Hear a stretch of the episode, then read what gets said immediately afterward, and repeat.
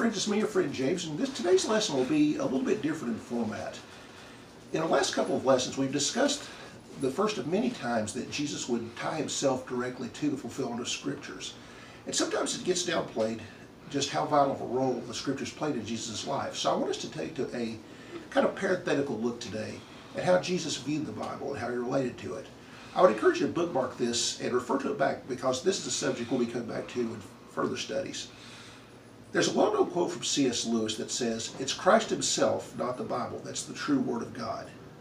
Yes and no. Lewis is right to point out that Jesus is the Logos, the incarnate Word of God. But he was also very wrong to downplay the fact that the Scriptures are God's Word in written form. While yes, the Scriptures do point to Jesus, Jesus always brought his own teaching back to the Scriptures. Jesus, the incarnate Word, submitted himself to the written Word. Jesus passionately believed it and defended the authority of Scripture. In fact, he uh, quoted from the Tanakh or the Old Testament 78 times. And even if all you know about Jesus is that he taught us to love God and love our neighbor, keep in mind that even then he was quoting from the Scriptures. Deuteronomy 6, 4 through 9 and Leviticus 19, 18 respectively. Here's some other things Jesus said about the Scriptures. You err not knowing the Scriptures in Matthew 22, 29. In John 10, 35, he says the Scriptures cannot be broken. He repeated, he emphasized repeatedly that the Scriptures must be fulfilled. You can find that in Matthew 26, 56, Luke 4, 21, and Luke 22, 37. And it's important to note also that when Jesus quoted from the Old Testament, he referred to it as literal history. Some would ask, were Adam and Eve real people? Well, in Matthew 19:4, Jesus said they were. Did the great flood really happen?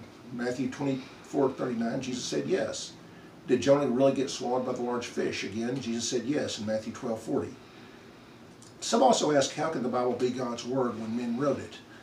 If you write a note using a pen, did you write a note or did the pen? So the fact that God used human beings as his instruments to write the Scriptures doesn't downplay the inspiration of the Scriptures at all. Men wrote as they were moved on by the Holy Spirit, and Jesus understood that. In fact, Jesus was way ahead of his time in responding to modern critics of the Bible. Did Moses write the Torah? Jesus said, yes, he did. Many places he said that like Matthew 19, 7 and 8, Mark 7, 10, Luke 5, 14, and John 1, 17. Some question whether or not all of the book of Isaiah is authentic. According to Jesus, yes it is. You found that in Mark 7, 6 through 11, John 12, 13, I'm sorry, John 12, 37 through 41. The same is true with Jonah, as you find in Matthew 12, 39 through 41, and Daniel, as you find in Matthew 24, 15. So far our discussion is focused on, on the Hebrew scriptures leading up to Jesus' uh, life on earth and setting the stage for all he would do. But Jesus was also setting the stage for his own story to be told by authorizing the apostles to carry on the work after he leaves the earth. As he sent them on their missions, he said things like, He who hears you hears me. You find that in Luke 10, 16. This intensified during the time leading up to Jesus' death. In John 16, beginning with verse 13, he tells his friends that they were the things that he tells his friends that there were things that they were not ready to hear yet. When the Comforter, the Holy Spirit, had come in his place, he would guide them into all truth. Further, he prays just before his crucifixion that they would continue on in the work with him, and he prayed that for both them and for the people who had come to faith through their ministry as well. Of course, a number of his apostles did go on to write uh, portions of the New Testament. Matthew, John, James, and Peter. And uh, the ones that were not written by apostles were written by people who worked closely with them. Mark worked closely with the apostle Peter, and Luke worked closely with another key figure in Bible history, the apostle Paul.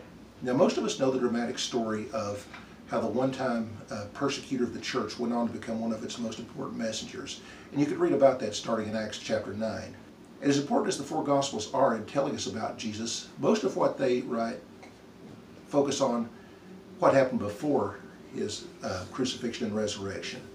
Their significance after the fact is largely revealed to us in the revelation given to us uh, by the Apostle Paul. Again, while Paul was not one of the original apostles, he was recognized as one by the ones who were part of the group. In fact, in 2 Peter 3:15 and 16, Peter recognizes Paul's writings as scripture. And like most of the original apostles, this was a message that Paul would eventually lay his life down for. In Paul's final words before he became a martyr for Christ, he told his close friend Timothy to remember Jesus Christ, the son of David, in 2 Timothy 2.18. So his parting words tell us where his heart was. Jesus based his entire life and ministry on the authority of the scriptures. And if we're going to look at how we're, we should approach the scriptures, the question to ask is, what would Jesus do? Keep it real, friends. Thank you.